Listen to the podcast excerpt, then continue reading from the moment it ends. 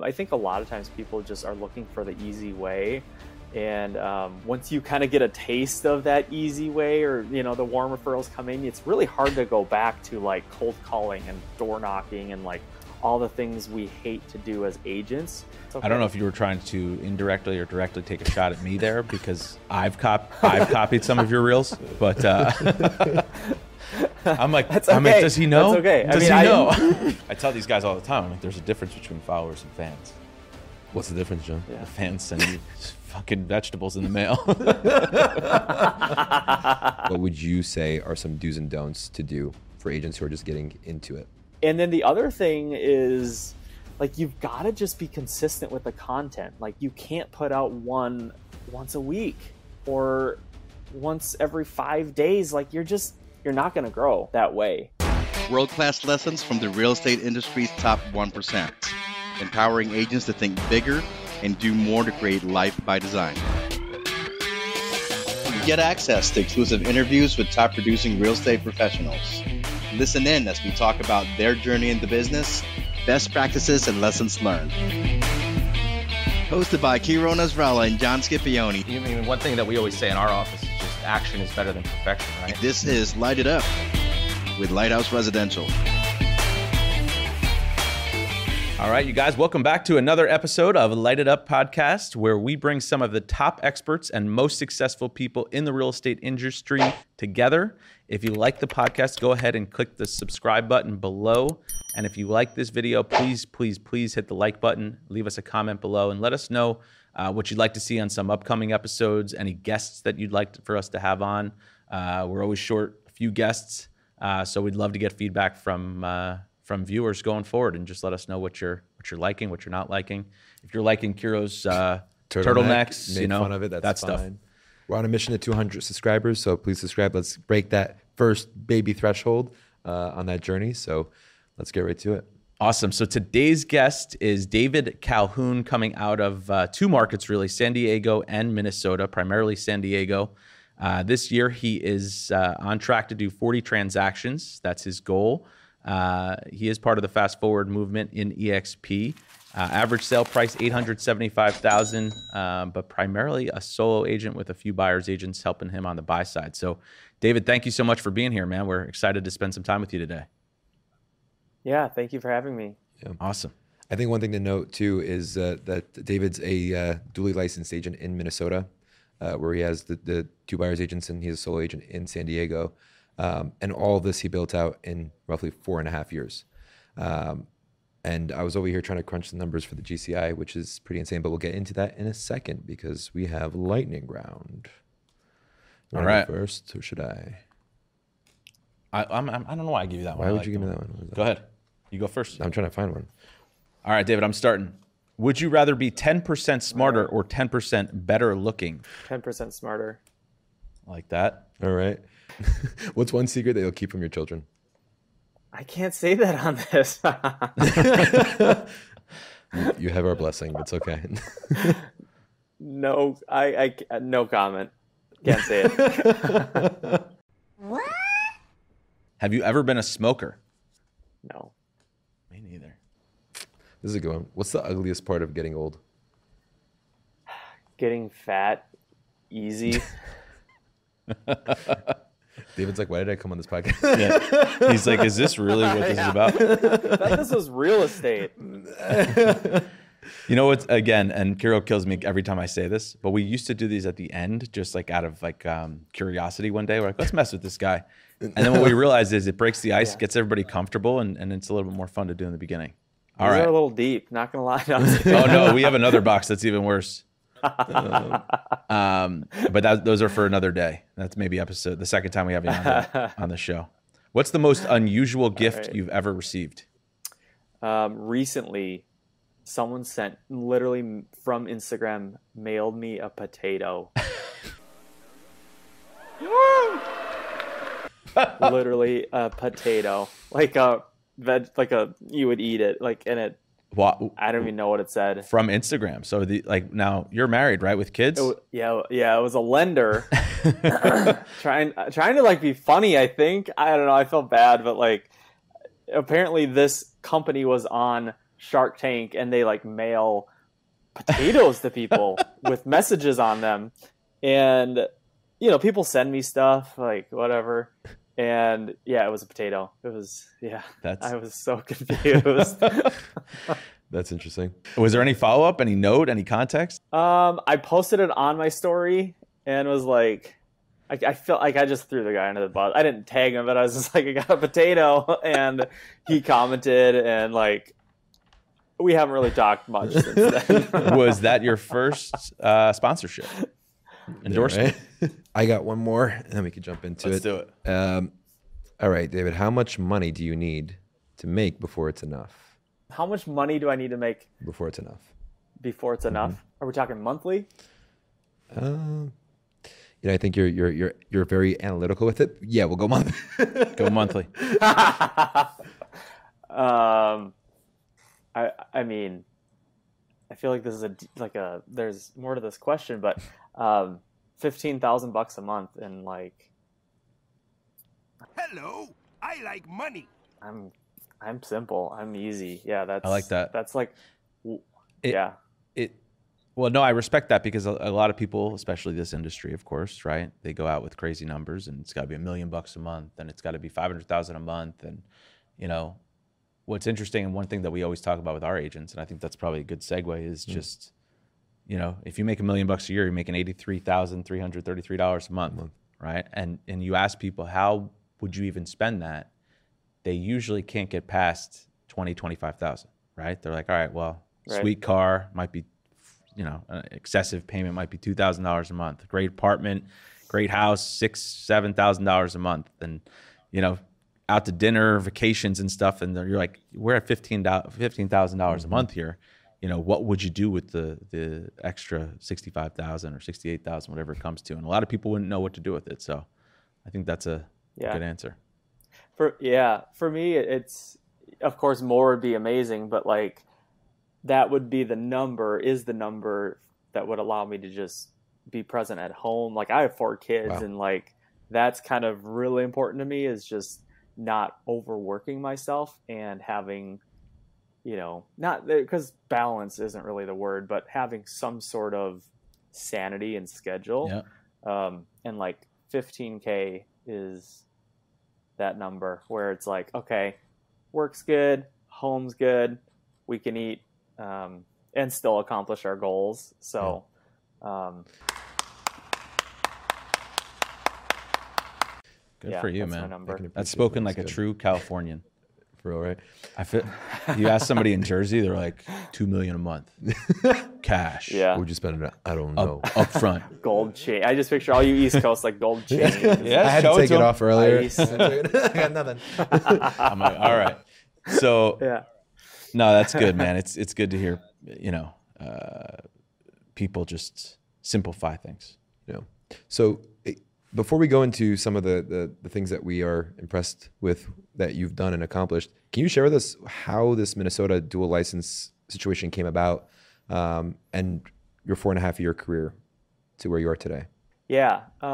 So I got licensed in 2018 in Minnesota, and we, prior to living in Minnesota, we had lived out here in California, Long Beach, Orange County. I did part of my undergrad out here. So my wife and I were living out here, and this was back in 2012, 11, and couldn't make any money out here, couldn't buy a house. So we moved back to Minnesota at that point, and I started working for Target, and ultimately just quit and couldn't do it anymore.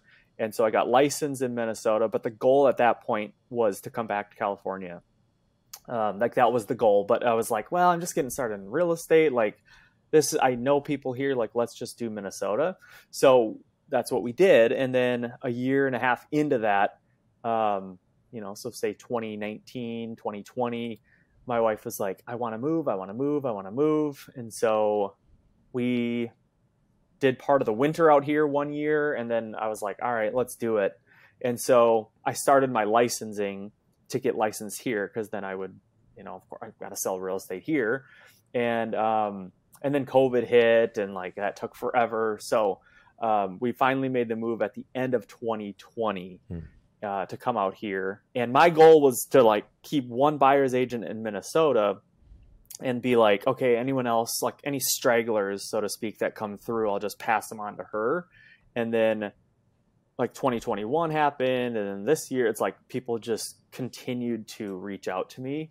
Referrals came in still. And so it just kind of like evolved this two market thing. And that's, yeah, the desire to come to California is really what brought us out here. The warmer weather, yeah, just the slower pace of lifestyle, the beach, the, you know, the mountains, and then still like wanting to maintain my business in Minnesota and figuring out a way to do that is kind of how I got here today.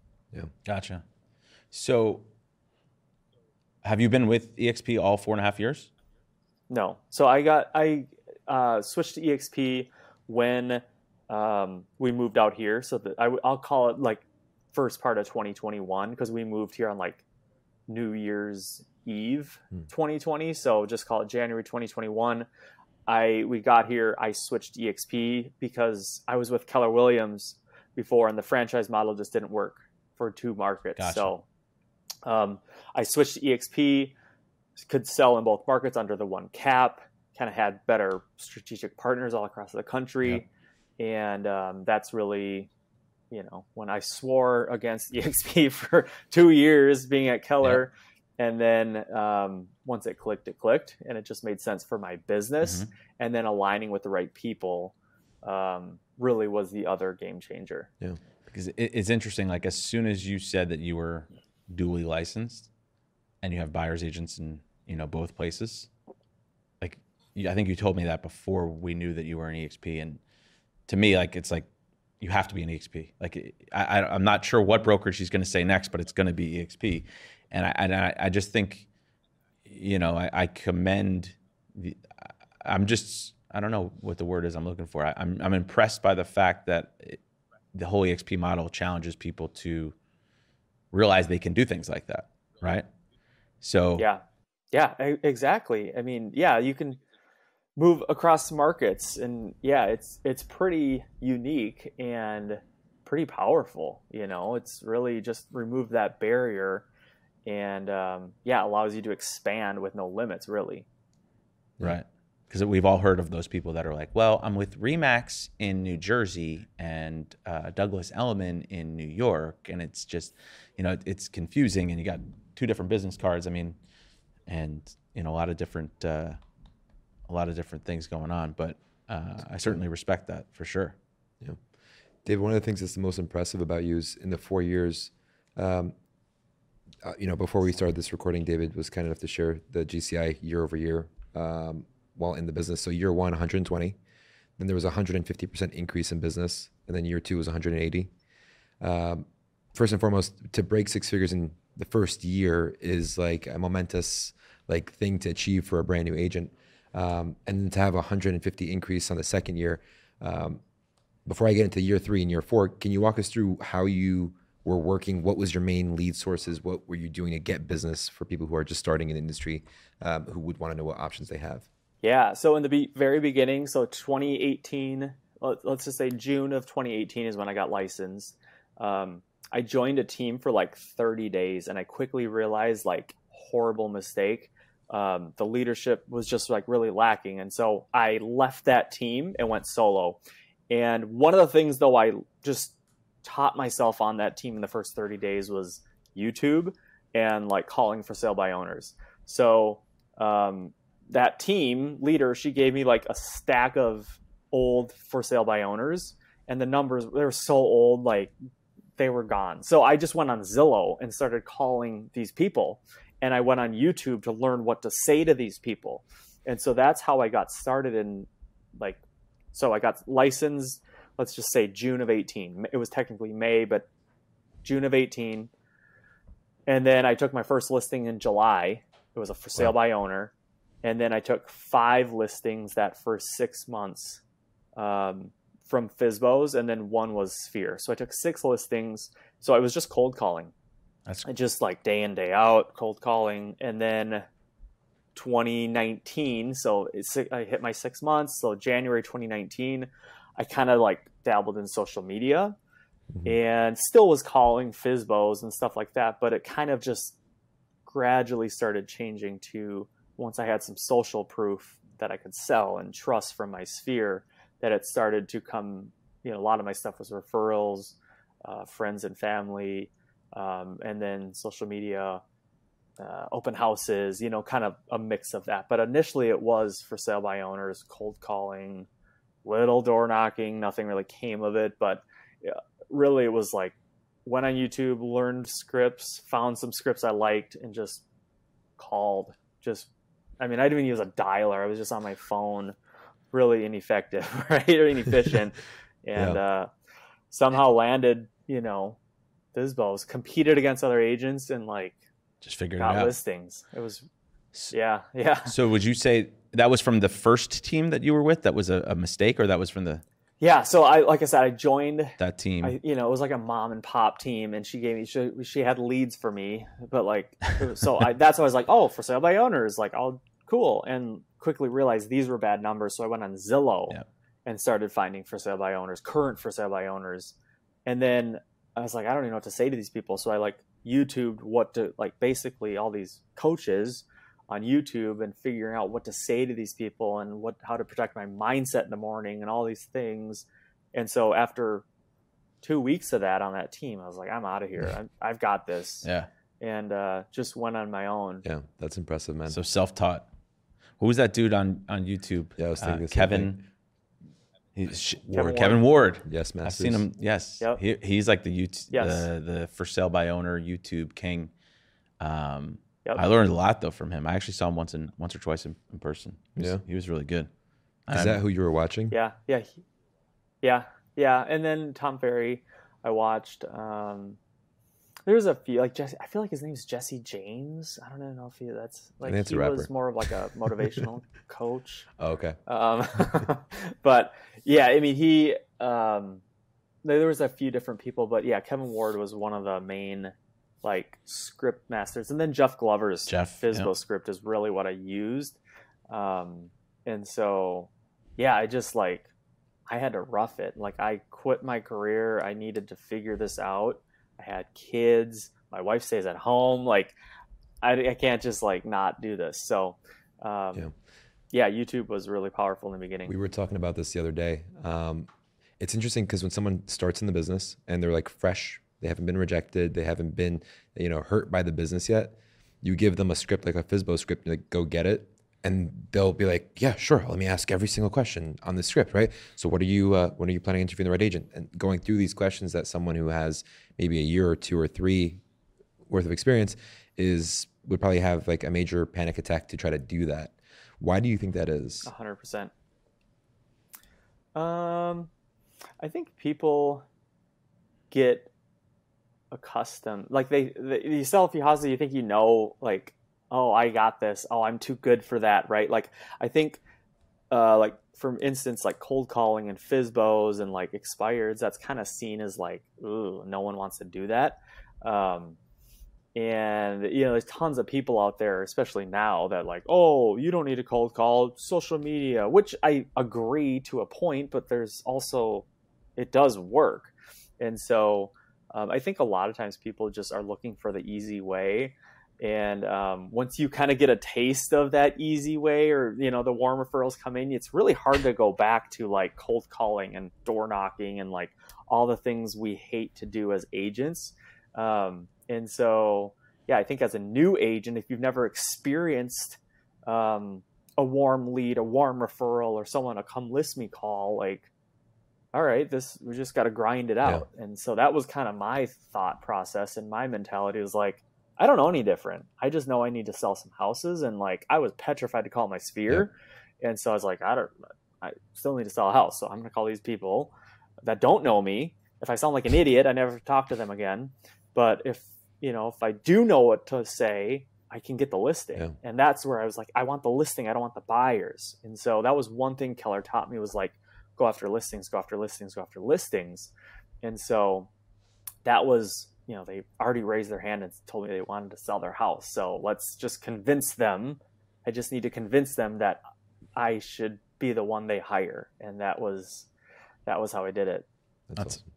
That's awesome, man. I think it's, yeah, I think it's really important that, you know, I think I was making the comparison the other day to I don't know if you're a sports fan at all. I'm not even a huge sports fan, but like, I know like these up and coming, you know, rookie athletes. Like I think of hockey, I'm a big hockey fan. You should be a moderately big hockey fan coming from Minnesota, right? You're like never watched a game. Yeah, I used to play, but it's been a while. Yeah.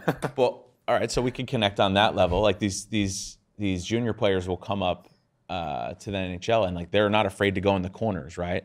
They've never had it, you know, they may not have had an injury yet or not ever had a concussion, and they go 100 miles an hour because they don't know anything less, right? As opposed to some of the older, more veteran people are like, yeah, all right, buddy, you know, take it easy, you know, don't give it everything in one shift. And it's just interesting, and I see that sort of comparison with some of the younger agents on our team. They're like, what do I do? I've never been hurt. I've never been told to get out of my house. I've never been told that number's ridiculous. Just what do I do and who do I say it to? So I give you credit for getting out there, especially with FSBOs. I think I started with FSBOs early on, and I listed a bunch of them very early on after getting into the Mike Ferry program, and I quit after I discovered expireds. I was like, oh, I can list an expired in one afternoon. I don't have to go visit them every Sunday at their stupid open house. I'm going to expireds, and then I stopped calling FSBOs. Unfortunately, though, I was pretty good at it. Yeah, awesome, man. The one thing here, so year two, you started working on social media, and that's where from year two to year three, you had 170% growth. So I think this is a good segue with the different kind of drug, like you were saying. Like once you experience a referral or a call in, just list me call. It's a different experience. So when did you feel like there was something there with social and getting the referrals and gaining traction from there? I mean, I would say, I think it almost took a full year of being licensed, right? Like, I started, and I really used it's Instagram mainly and Facebook, because I share it, my Instagram to Facebook.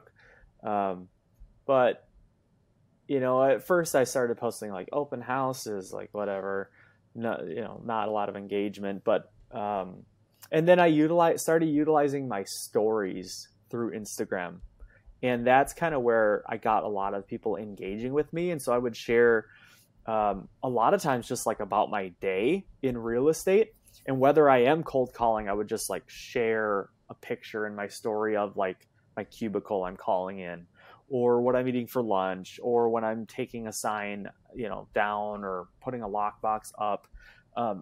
That was, people would start to follow along.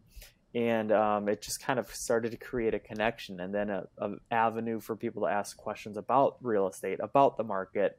And so it was just this really like not even like strategic approach. It was just like taking people along with me that kind of created a connection with followers that then people started to, you know me, like me, trust me. And then when it came time for a referral, or they wanted to buy a house or sell a house, I became the one they would reach out to.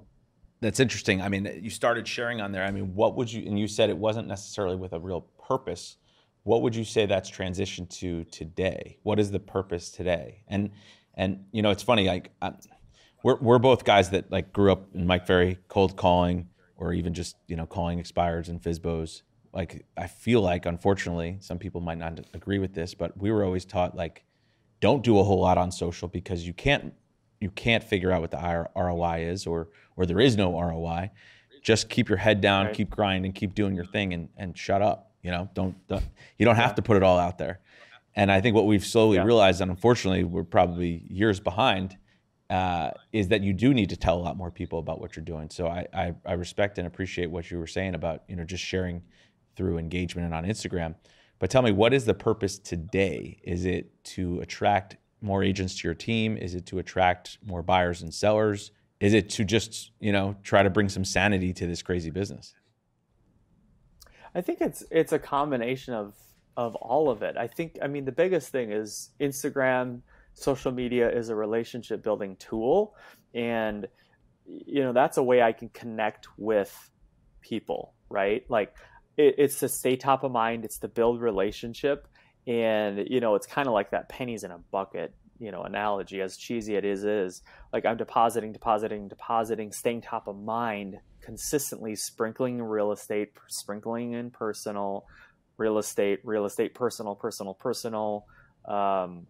Here's a, just, it's basically just sharing about my day to stay top of mind, and then coming off still as the authority figure by sprinkling in some real estate. But, and then when the time comes for them to buy or sell, or someone needing an agent or whatever, I'm the one hopefully that they think of. So it's really just to stay top of mind and build relationship with people, in a very natural way, natural for me, a way that I like to do it. Yeah. Because the reality is anything works, right? Like we all know real estate's a contact sport, but like, what are you going to do consistently? You can't post on Instagram for 2 weeks and be like, well, I didn't get any leads, like doesn't work. Or you can't cold call for 2 weeks and be like, ah, didn't get a listing, doesn't work. It's the consistency over time. And we know that, right? It's the consistency over time that leads to the results. And so I was like, okay, so what can I be consistent with that's going to lead me to hit my goals? And I realized like social media is super profitable, and it's something that I can be consistent with, and I enjoy it. And so that's how I just ended up sticking with it, and in turn was getting referrals and business through it. Yeah. Yeah. I know that the way you got started was in FSBOs, and you said you started doing some research on your own on YouTube and sort of self-taught yourself the FSBO game. Would you say you sort of self-taught yourself the social real game, or was that sort of just being involved in the Tom Ferry program? Was there somebody that you look up to that was really doing this at a high level, and you just try to emulate what they're doing? Yeah, I mean, it really was all self-taught. Social media, Instagram, Reels. And really just like trial and error, finding what is landing, what isn't landing, what people are engaging with, what they're not engaging with. And like my Reels, since you mentioned Reels, like I've gotten business from them, closed business from them. But I really started posting Reels consistently at the beginning of this year. Like I think it was maybe February, around the Super Bowl, actually, because I remember posting one on the Super Bowl. I was like, I got to do this stupid reel. But there was like, I just made this challenge to myself of one a day for 30 days. And this was back, I think it was the beginning of February. And my account just like started to grow. And yeah, agents follow me, but like whatever. But a lot of non-agents are following me. And so but in that 30 days, I started to learn what's landing, what isn't landing, what's funny, what's not funny, what's helpful, what's not helpful. And yeah, I mean, it was just kind of teaching myself along the way, and just trying to like not copy other people and be just like them, because like that just wasn't funny to me. And so and I'm not naturally a super funny person. I just was like very authentic. Like this is who I am. And that's what I did my Reels on. Yeah. And some land with people and some don't, and that's okay. I don't know if you were trying to indirectly or directly take a shot at me there, because I've copied some of your Reels, but I'm like, that's okay. I'm like, does he know? That's okay. Does he know? No, I'm sure. I have no problem with you copying me, but I just was like, a lot of times I look back at my Reels and I like laugh, right? Like I watch my Reels and I'm like, I genuinely like my content. That's why I'm putting it out there. Good for you, man. And I know I just don't find something funny if I'm like, I know in my head, like, oh, it's because so-and-so did it, right? Like sometimes I'll see someone do something and then I'll like, how do I do it my way? Or how do I change the script or whatever? That's where, not that I've had success with this, but I did have one that actually got a lot of views, 171,000 or something. But who's counting? I think it's up to 172 now. No, but it's funny because I saw somebody else do one and I said, I could do that better. And I think that's where I have fun with it. Not that I've found a way to monetize it or I'm seeing a direct ROI, but I sort of see something, whether it's something stupid, and I think Kiro's pretty good with that too. Like I'll show him one and somebody's singing to a lockbox, and he's like, well, wouldn't it be funnier if it was X, Y, and Z? And I'm like, yeah, we should do that. So then we do our own little twist. But I think what's even more fun sometimes is looking at the ones that are not real estate related and being like, how can I make this real estate related?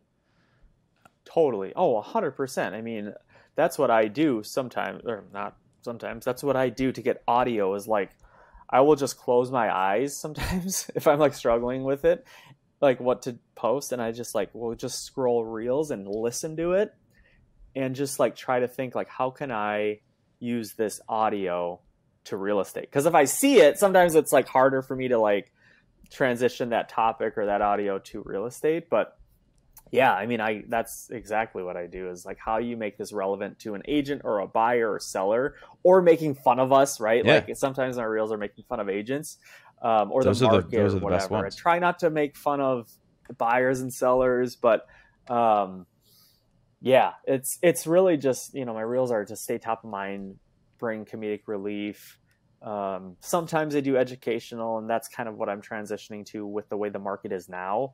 It's just more educational and hopefully coming off as like an authority figure in the space and someone who's trustworthy and actually knows what's happening, rather than just like some like crazy dancing realtor on Instagram. Is there a way to be strategic? Because sometimes and again, these always turned into therapy sessions for me. Is there a strategy behind posting like one that's funny, one that's informative, one that's educational, then back to funny? Because I find like if I go on this funny spree, I just end up posting 3 in a row of me just being ridiculous. And I'm like, oh, that's not really strategic. Because then if I'm not consistent, I don't post for another week, then all of a sudden the most recent 3 reels are me, thinking I hit a curb in Starbucks and spilling my coffee and whatever that one was. Right. I'll have to watch that. No, I mean, I would say when I first started with like reels specifically, I didn't have any strategy. It was like, I mean, they were all real estate related for the most part. I guess that was my only strategy, but I didn't have like, oh, this needs to be funny. This needs to be buyers. This needs to be sellers. This needs to be funny. This needs to be a house. Now I try to do some like of me actually talking in the reel about the market or something to consider or a different perspective once or twice a week. And then maybe like a home tour or a couple once a week, and then maybe a funny one. 'Cause I feel like for me, I don't enjoy the funny ones anymore. Just, I feel like that ship has sailed for my page. Like I just, when I see realtor, like they're just not funny to me. And so I don't want to. You don't want to do the one that's like interest rates, lender. Yeah. Yeah. Pre-approval. No, like not, okay. Next, like not interesting to me. So I want to be constantly evolving and then taking the feedback from how a reel performs and then how to make it better. What made this perform well or whatever. So, and the other thing, a lot of my topics come from like, okay, what do I feel like people are confused on right now in the market? What are agents confused on in the market? What is the media saying about the market? Because the way the market is, like in times of uncertainty and fear, people want that person who is matter of fact and confident and the voice of reason, rather than like someone who just comes off as like goofy and like silly and funny. Like we're not in a funny market. Like it's not funny, right? Like the market sucks. And marry the house, date the rate. So you're not gonna yeah, like you're not gonna do that one. Come on, you're just no, absolutely not. But like, that's my whole strategy is coming off as an authority figure or someone trustworthy, but still very relatable, right? Like my stuff's not all serious, but it's kind of fun. Like home tours right now and. So there's not like a strong cadence though, like, oh, Tuesday it's this, Wednesday it's this, Friday it's this. It's nothing like that. I'm not that strategic. I don't have a calendar or anything like that. So saying that you just being aware of the fact that you want to mix it up. Some should be, informative, some should be educational, some home tours, and less on the funny side these days. Yeah. For me personally, because I don't want to be, like I said, I feel like the funny stuff is kind of past. Yeah. Well, now that you've built up this fan base where you're getting potatoes in the mail. Yes, there's a difference. I tell these guys all the time, I'm like, there's a difference between followers and fans. What's the difference, John? Yeah. The fans send you fucking vegetables in the mail. That person, you know, let's be honest, that person's driven by your house before. Yeah, it's kind of cool. I don't want to freak you out. Yeah, they know where you live. Actually, I think he lives. They mailed it to you. He lives out East Coast. Or I think he lives out. Probably there. A Jersey guy. Like He's the one that recommended we bring you on, by the way. And here's your surprise. One thing I wanted to say is that we started doing this social stuff, what, like 6 months ago? Well, the podcast, yeah. And you don't realize how intentional and how purposeful and how much time it takes to actually do content creation and go through this whole process. Yep. Like when we were just prospecting and you're like in your office pounding, hitting the phones, and you're just like looking on social, you're like, haha, what a fool, what a fool, what a fool. And you go ahead and you try to do the same thing knowing that there's gonna be a return to some aspect, and you're like trying to do the same thing. You're like, holy shit, this takes a lot of time and effort. John and I would be like in the studio trying to do different things like for reels, and it would take hours. At the end of it, you look at all that you've done after, you're like, no, that looks horrible. That's bad, that's bad, that's bad. For us, the do's and don'ts, we're still going through that learning curve, I would say. In your experience, David, for the last couple of years, what would you say are some do's and don'ts to do for agents who are just getting into it? Are you talking for reels specifically, or Instagram? Just social, yeah. Social media. Social? Yeah, I mean, I would say don't overthink it. Just do it! Right? Like, you shouldn't be spending hours and hours trying to perfect a reel. Half the time my reels take, like, if it takes a long time, it takes an hour. Like, that's way too long for me. Sometimes it's one take and it's like, boom.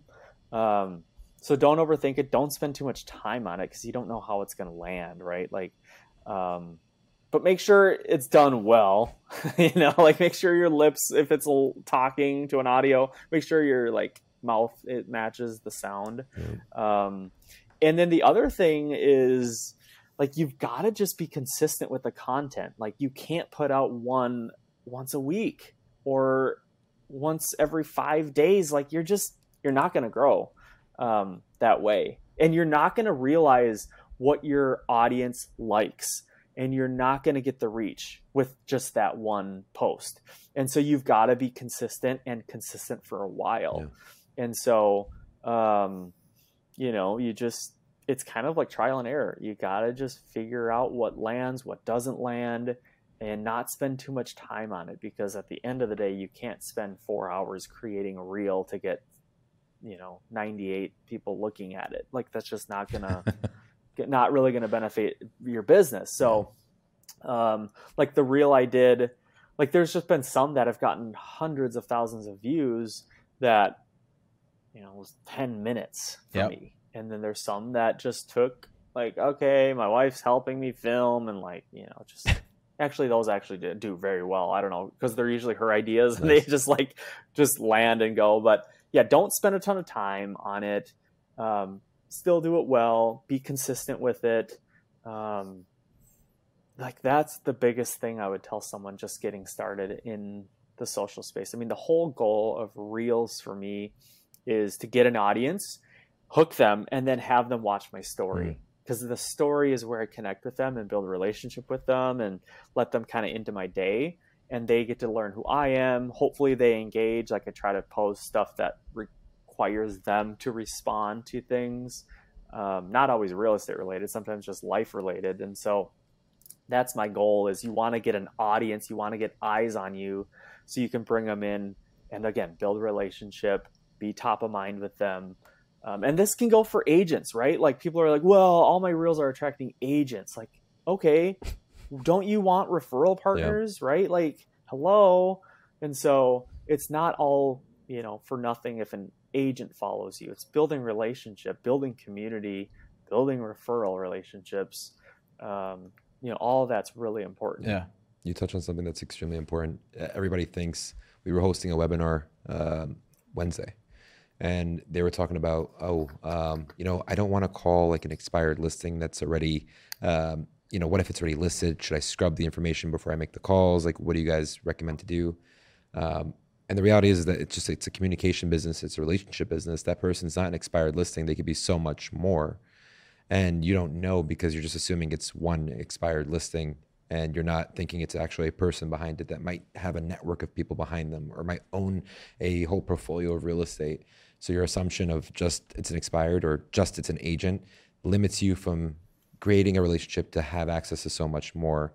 And you'll never know that potential unless you tap into it. Yeah, and yeah, exactly. Like just take what your outcome, your in your head, what the outcome needs to be. Like take that out of it. Like I didn't start posting on social media and starting reels just because I was like, oh, I'm gonna grow a following. Oh, I want referrals. Like I don't remember why I started posting all these reels. Like I literally don't remember. It's probably just because the market was crazy and wild and was like, how do I just relate to people? Yeah. But yeah, you've got to take your expected outcome out of it and just focus on the consistency and the tasks at hand and let the results come from that, you know, in time, because they will, right? Like they will come in time. Yeah. You mentioned the word consistency throughout this whole conversation. I'm just curious to know what your schedule, yeah, right? We had an argument earlier today about consistency. Oh, nice. I tend to break policies. I won't bring our marriage into this. Go ahead. Thanks, boo. When you talk about consistency, can you tell us about what your schedule looks like for you to be able to create the content, release the content? Like, what's your day look like to be able to produce the outcomes that you're producing? Great question. So my schedule is probably a little atypical just because I have – 4 kids, but so the mornings I actually am at home a lot with my kids up until like 8, depending on the day, 8 to 9 o'clock. I'm dropping them off at school, and so after I drop them off is when I start my content creation. Either looking at reels, and so I'll try to do a reel in the morning.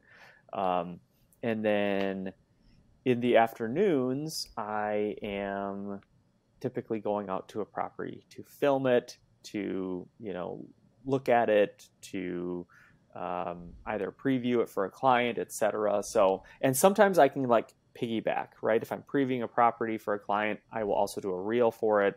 And so, yeah, it's kind of that morning is spent with my family and my kids, take them to school. Then the you know, first half of the day is really content creation. And then the second half of the day is going out to properties, touring them, you know, buyer appointments, seller appointments, showing houses, things like that. So it's not super structured, but it works for me in my phase of life right now. So I don't work all that much, to be completely honest. Like I'm not working a ton of hours because a lot of it is literally on my phone. And so that's the one problem I'm having is just the blurred lines of work, right? Like if you turn off your dialer, you're done, right? But when someone's responding on Instagram at 9 o'clock at night, I'm responding back, you know? And so that's the one issue I'm having. Yeah. Because I love Instagram, I love connecting with people, the boundaries are blurred. Yeah. Well, when you were segueing into that, you were like, you know, I really don't start working. I thought you were going to say like 12 o'clock, 1 o'clock. You're like, till like 8 or 9. Your build up there was like, I was like, this guy's, you know, getting his day started at lunchtime. But yeah. You know, so yeah. You must be up early. No, but you know, like I am up very early. So I'm up at like, I have 2 boys that get up really early. 3 boys actually get up really early. So I'm up at 6. But you know, you always hear about these miracle mornings and you got to do like meditations and gratitudes and like all these things. And I'm not like, I'm like getting milk cups for kids and like Eggos and trying to make breakfast and unload the dishwasher. Yep. And like clean the house. And then you know, my wife, I get her up at like 7:30. And then I take the kids to school, and then so by like 9, I'm finally starting to think about work. But yeah, I don't have that miracle morning that, you know, you hear a lot of top producing agents have. And I think some of that, you know, it's great, but this, my life just... Yeah, you don't have the Miracle Morning, you have the Fantastic Four. That's what's going on. Exactly, yeah. It's just, you know, I think part of it is there's phases of life for you. And so not every phase of my life is going to have that, you know, meditation and gratitude in the morning and like all the things that, you know, these books tell you to do. It's just not realistic for me in my phase right now with like 4 kids, 7 and under. Yeah. It's just not how it goes. Well, 5 years ago, it'd be unrealistic to do what you're doing now at social. Yeah, that's true. Just got to figure out like what works for you, what's getting you results, and then dial in on those, right? Like, and if it's not getting results anymore, like change it up, do something different. So, yeah, that's my day though. Is it safe to say that the majority of your deals for this year has been through social? Yeah. Wow. Yeah. I haven't cold called in like 2 years. All my stuff in Minnesota, like just comes in through Instagram. I don't actively prospect there. All my stuff in San Diego this year was referrals, reels, like literally reels, open house from the reel, you know, like, yeah, just different stuff that has traced back to social media. And somehow I do spend a little bit of money on referral, or on like database, you know, like client gifts and like anniversary baskets, that, you know, stuff like that, for past clients just to stay top of mind. But I'm not like actively prospecting in Minnesota. Everything is literally through social media. Part of me died inside when you were saying that. I'm like, damn it. Last question, and I'll stop digging in so hard. So, okay, so you have majority of the business coming in through prospecting, right? I mean, through social. Through social. I'm thinking about prospecting. I'm like, damn it, that would have been great. Just because that's how a lot of our business is built, whether it's through us specifically, or we have a whole outbound calling team that's just on the phones all day long, generating leads. Yeah. The reality is that because we've been exposed to this, like the social platforms as of recent, we're trying to have all of our agents in our team have access to a studio. So we're trying to find an office to build out a studio into, so everybody can do exactly what you're doing as well as lead generate as well. That's like the big vision. Mm-hmm. So it's hitting it from both angles. But I guess the one question, I'm just going to say it dirty because I don't know how to say it in this right way. Have you ever had any friends or family that ended up buying through another realtor? Because when you're prospecting, a lot of times you tend to neglect touching your database. But when you're meeting front of mind through social, I'm just curious to know if that occurrence is common as well, either way. I'm sure they have, you know, bought with someone else. That was your question, right? Like, has someone from my sphere or anything bought real estate with? So like, for instance, with, like we've all had experiences, especially when you're outbound looking for new business, you're calling for sale by owners, expireds, all these other lead sources, and you're looking for new business, and you tend to neglect your sphere, your database. And then, you know, you're at a friend's party and they're like, hey guys, guess what? They just bought a brand new house. You want to look at it? And you're like, wait, what? What? Like, why didn't they tell me? Mm-hmm. But because you're prospecting, you're not remaining front of mind because of social. You're not caring about the social at that point. I'm just curious to know if you've had that experience, or many experiences. Maybe it's just an outlier, just one or two events. But is it something that happened, or is a common occurrence? I wouldn't say it's all that common. I mean, even last weekend there was like our old neighbors and friends like, oh, I saw their houses for sale. You didn't see that coming?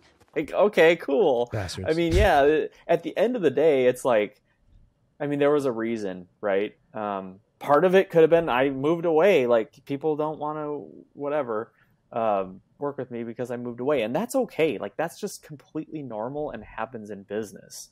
And there's reasons for that. Some people prefer to keep friends and family separate from real estate. Some people only want to work with me. And I think part of it is constantly then focusing on, like, new business, what you have at hand.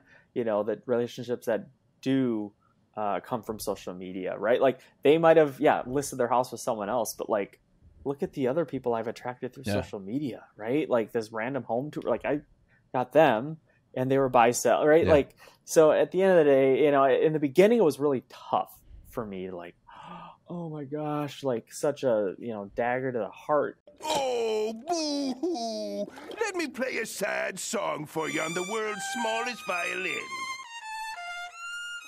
But now it's like, whatever. Like, it's just part of the business. Yeah. People will do things. But then you always get that random person from college 9 years yep. ago that like, oh, yeah, I'll help you. You know, so it's like, it all works out. The reality is that you're never going to attract every single person that knew you, knows you, you know, like it's just not reality. And so realizing that early on and being okay with it, yeah, you've got to just move on. And so yeah, it's just part of the business. Yeah. I think what you were saying, well, prospecting is, you know, a lot of times we get so focused on, like, especially us, certain lead sources. Like right now, you know, for a while we were going heavy on probates, and then we were calling a lot of expireds, and then we're calling a lot of FSBOs. And sometimes that causes you to neglect your database, or you call your database, but you're calling past clients and not so much sphere. So you're always wondering, like, who am I missing? And I think what Kiro was trying to say is, like, does it allow you to cast a wider net and not miss some people? But I think you answered that. I think, you know, there's always people that are not going to work with you for some reason or another. And you can't say, oh, well, if I had prospected and called them and left them a few more voicemails or sent them a few more postcards, or, you know, that I had friended them years ago, like I would have gotten their attention. I think, you know, like David said, it's people may want you to be the neighborhood agent. People may want you to think that, you know, I've lost deals before where I've run into the person in the town that our office is in, and they're like, yeah, I just bought in the town over. And I'm like, why didn't you, you know, give me a call? And they're like, well, you work here. And I'm like, yeah, that's one town away. I can help you over there. So I think I always put that back on me. It's on me to remind them of how I can help them, and just be consistently reminding people and top of mind, like you said. And I think part of that, like, I utilize my stories a lot through, like, just communicating with people, right? Like, I explained, I don't know, a couple weeks ago that, you know, I sell in two markets, right? Like, I've been doing this, but I just went on my story and explained I sell in two markets. I have two agents. I tag them just, again, to, like, give people information, because I have new followers. I have, you know, people don't always watch my story. And so you try to hit them consistently with the message you're trying to convey to them, that, yeah, you can help them, or whatever it is you feel like you're missing. Like, I utilize my stories to stay top of mind, to just, yeah, hopefully no one forgets. And then I use, like, Client Giant for quarterly giftings and things like that. Just, again, stay top of mind. I use Reminder Media, just, again, stay top of mind. And at the end of the day, like, yeah, if someone buys and sells then with someone else, like, you've tried your, you know, you've tried a lot, and that's just, yeah, it's again, going to happen. In the business. Some of them are going to slip through the cracks. Yeah. Whether you know, and you can't beat yourself up over it too, because you could have totally been top of mind. They just went with somebody else because they were either more top of mind. Maybe they cut their commission. Maybe they, you know, it's a friend in the family. Whatever it is, it's totally. You can't be someone. You can't be there for everybody. Yeah. And I've had people, like I said, like, I'm the agent they chose, right? And you know, like, you may have stolen them, like, from someone else's sphere. Yes, I've literally done that. I mean, not intentionally. Like, they chose to work with me, and so it just happens. You know, you can't beat yourself up. So just to clarify, because I'm not. I steal people from his sphere all the time because he doesn't post much on social at all. No, but here's the interesting part. Some should have gone to you. Some won't. You gotta have that, like, you know, that mindset of, like, I don't care, next. And if it's meant to be yours, it will be yours. But it's not like it's. I'm harping on it because it's hurting. I'm just, one of my closest friends now, and we always have this experience where they're just like, yeah, so what happens in this phase? And you're like, why are you asking that question? And they're like, well, you know, we're submitting this offer on this thing. And I'm like, who the fuck are you? Who the fuck are you submitting it with? And they're like, the listing agent who's also the owner of the house. I'm like, what? Like, what's wrong with you? But you got to put that back on yourself. No, 100%. And you got to say, hey, what could I have done a better job of, how could I have done a better job of reminding them? Because listen, if they remembered you, and they still chose not to work with you, then at least you've done your job. I mean, they remember, because I curse them out all the time now for it. But you know, it happens, right? Like during the COVID and pandemic, when everybody was like doing virtual calls, like I've taken a listing where the guy's dad was a realtor, and like he wrote us like this long letter, like basically saying he's going to be disowned from the family if he doesn't get the listing with John. Yeah. Dang. Yeah, it happens. But being front of mind is one thing, and I think social is a good way to be omnipresent as well, because people spend a lot of their time on social. And that's a good way to also build social proof. So that way you're like known as the expert, which also gives people who are not, like, let's say somebody just starts just tomorrow and they have no idea what it is. There's a way people can, you know, maybe get fooled to a certain aspect of it. But that's like the pro and con of social as well, right? But like yourself, you had the sales skills developed almost like right off the bat, and then you were using it to validate or to verify, I don't know what the hell I'm saying, to just show the proof. You had a little bit of a track record before you really put yourself out there. And I think there's a lot of people out there that just try to go jump right into social, because frankly, I mean, the downside to social is that you can be anybody you want to be out there. I mean, there's literally like fake private jets where you could take pictures as if you're on the plane. Yeah. And backgrounds and all that crazy shit to make it look like you're something you're not. So it's just the world that we live in. But no, I think what you're doing, man, is really great. And it's impressive, man. I think a lot of people, just to wrap this whole thing up, I think a lot of people put way too much time and thought into what is the next topic going to be. Should it be scripted? Should I use a teleprompter? You know, I got to buy 3 ring lights and make sure I have a studio and absolute silence. And you're doing it in your car, right? Literally in my car. In your car. Yeah. And, you know, it doesn't, from what you've said, it doesn't seem like you're really, you know, psyching yourself out with absolute perfection, right? Would you say it's more important to get it out there if it's 95, 96% accurate and you know, it's more about it's the all the message. It's all about the message, the consistency. Like I did one today talking about the market in Office Depot parking lot. Like who cares? I just trimmed it down, right? Like made it look good and added some music. It's getting the message out there consistently and not worried like, oh, is this hook good enough? Or do I hire someone for captions? Do I not? Like that stuff comes in time, right? Like yes, hooks are important. Yes, timing is important. Yes, like you want to get people's attention, but you're never going to get there if you don't start and be consistent. So like, that's the biggest thing. Cause if I had to do all my reels in my room and my office with the light and like camera, it's just not going to happen. It's not realistic for my life. And so it's quiet in my car. I'm alone in my car. I can just get my thoughts out in my car. And if you don't like my reels for my car, don't follow me. And like, that's just the reality of social is like, you end up attracting the right people who like you and you detract people who don't like you. So that's great, man. It's well, you know, I hadn't really thought about it from that perspective too, right? Like, I mean, you're a guy with 4 kids.